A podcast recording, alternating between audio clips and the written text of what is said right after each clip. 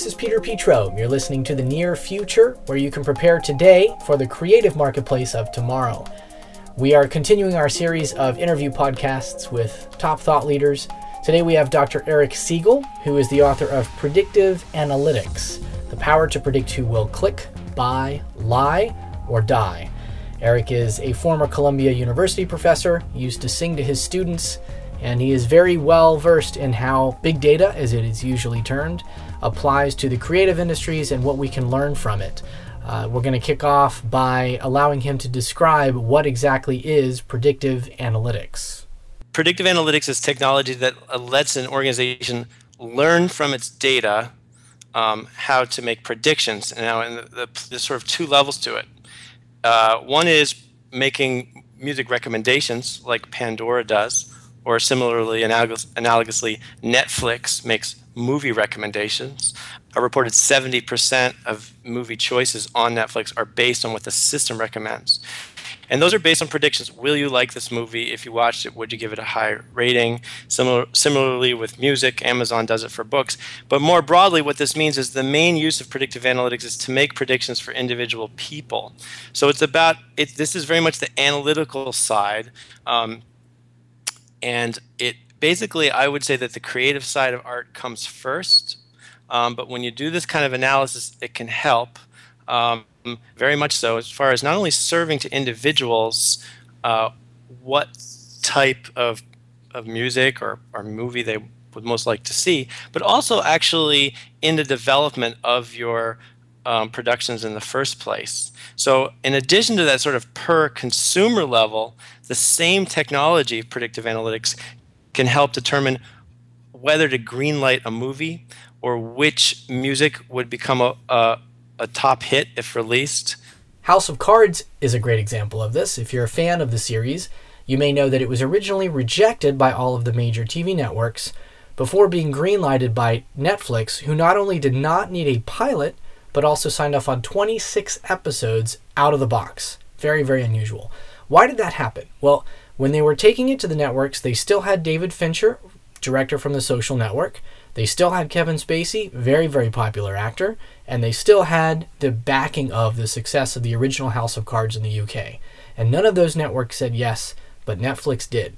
That's arguably because Netflix had the data to back up that bet. They knew how many people had watched The Social Network from start to finish. They knew how many people watched Kevin Spacey movies and how they rated them. And they knew how many of their viewers actually watched the original UK version. So they were able to make an educated bet that actually translated into an enormously popular series. Okay, so let's say you're a creative purist and you don't want to be influenced by data that's telling you people would rather see a certain kind of film or they'd rather hear a certain kind of song. You still have to take that product when it's done to a marketplace and ideally you're taking it to people who are most receptive to it and or people who would be most influenced by what you're presenting. And you're also hopefully taking it to them in a way that they're receptive to. So maybe certain kinds of marketing would be more effective for certain kinds of people than others. And predictive analytics can help make that whole process a lot more efficient uh, part of what Eric talks about in the book is derived from lessons learned during the Obama campaign in 2012. Now, a person may not necessarily feel open, but they could be open. So, what matters is will the marketing help? So, the Obama, you know, a presidential campaign is a marketing campaign. This applies to any organization that does marketing, which is most companies, obviously. Um, and when you reach out to a customer, uh, are you actually, is it worth it? Is it worth spending the $2 on a brochure or, or the phone call? Uh, or would that person buy your product anyway? Um, and uh, or likewise, are there some customers where they'll actually be bothered, and you're actually decreasing the chance that they'll vote for your candidate or buy your product? So that's why this concept of influence or persuasion comes into play. Because instead of just predicting behavior, predicting if I contact them, will they buy? And words of purchasing is the behavior you want to predict. You're taking it the next step. You're predicting whether you'll influence them to do that behavior, to make the purchase. That is to say, you're asking, will they purchase if I contact them and not purchase otherwise? This ability to be able to predict what kinds of marketing are most effective, as well as what certain people prefer or are more receptive to, can give you some surprising results. For example, let's say you've got a record label an indie label that has three artists, and a certain fan loves artist A, listens to them all the time, has some music from artist B but doesn't have all their music, and artist C doesn't really care for them at all. Which one are you going to promote aggressively to that fan? Predictive analytics might ask you, well, how open to new music is that person? Do they love having a really, really eclectic playlist and different kinds of music every day? Or do they have a relatively conservative playlist and really just prefer to listen to the stuff they like most of the time? That's going to tell you whether they would be more receptive to more of the same, artist A, or something that's a little bit outside of their comfort zone, artist B. So it can give you some insights into different ways of, of presenting your music more successfully. Another thing it can give you is some surprising correlations that you might not have expected. For example, if you have a friend who's flying into town tonight, if they ordered a vegetarian meal, most likely they did not miss their flight. People who have indicated a vegetarian meal, turns out, um, these people have a much lower or significantly lower propensity to actually miss their flight. And you can interpret why um, one way or another. The data doesn't necessarily speak to why that's true. But if there is a relationship, a correlation, then it can be valuable to help make the prediction about the consumer's behavior. The Echo Nest, which is what Spotify uses to help users discover new music, has actually done some interesting research on correlations between music interests and political leanings. Some of their research findings are surprising and some of them are not. Republicans seem to have less diverse music tastes than Democrats. Kenny Chesney fans are most likely to swing right, Rihanna fans left, and metal fans could actually save us from the two party system. They are the least predictable of any genre to lean in a particular political direction. This kind of thinking can instill a lot of fear in certain people about overgeneralizing, creating certain kinds of categories in society, and sort of creating these leanings that put us in boxes. Eric seems to really disagree with that thought. Um, Chris Anderson's The Long Tail back in 2008 made a pretty good argument for how the digital economy actually helps make things more eclectic and helps support creative endeavors that are maybe a little bit left of center by helping to find homes for them. You go down the curve, you got all these artists who are neglected but extremely talented because they haven't found their audience.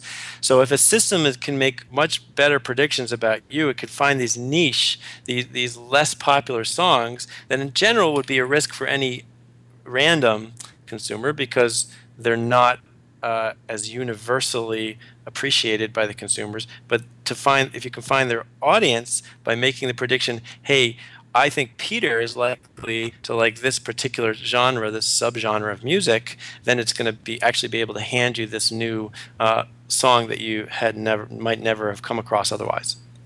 Privacy is, of course, a concern with any discussion on big data, and that applies even if you're trying to match an artist or a film with a fan. There are people who watch certain movies that may indicate something about their personal life um, that they don't want necessarily people to know they even chose to watch the movie. And that does very much come up. In fact, that was one of the things that happened with the uh, the Netflix contest I mentioned, where they released a whole bunch of information about people's movie ratings. Um, and the fact is, even though the public data uh, was anonymous, didn't have any people identifying characteristics, you could identify some of the people by looking at their IMDb movie ratings and say, well, look, this person rated all this the same, almost same exact set of movies. And now from this Netflix data, we know they also watched these other movies that they hadn't disclosed publicly. So there is all sorts of data can be very sensitive, and that's a real tough issue to resolve. Nevertheless, Eric feels that this kind of data probably provides more good than harm the vast majority of this data is not sensitive. The vast majority of things being predicted and ways those predictions are used are not problematic. So, you know, we can't just sweepingly indict this technology.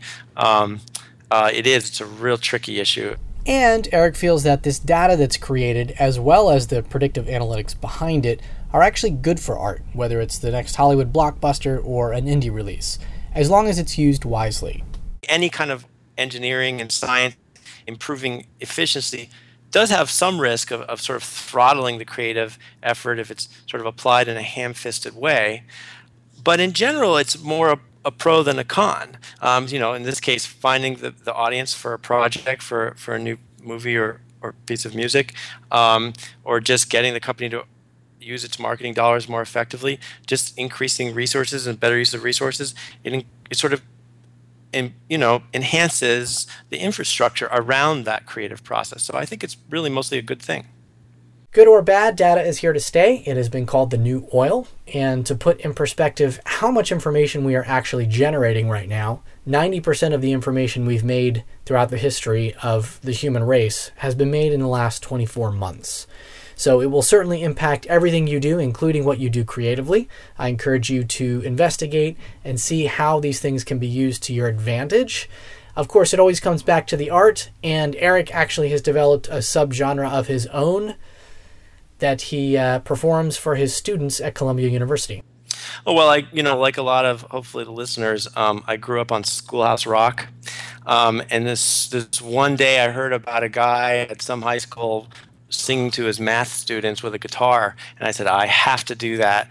Um, so I wrote songs like uh, a musical about the uh, about, about the benefit of breaking a problem into sub problems, um, and, a, and, a, rock ballad about the angst of debugging your computer program. This this is when I was teaching intro uh, computer science type courses.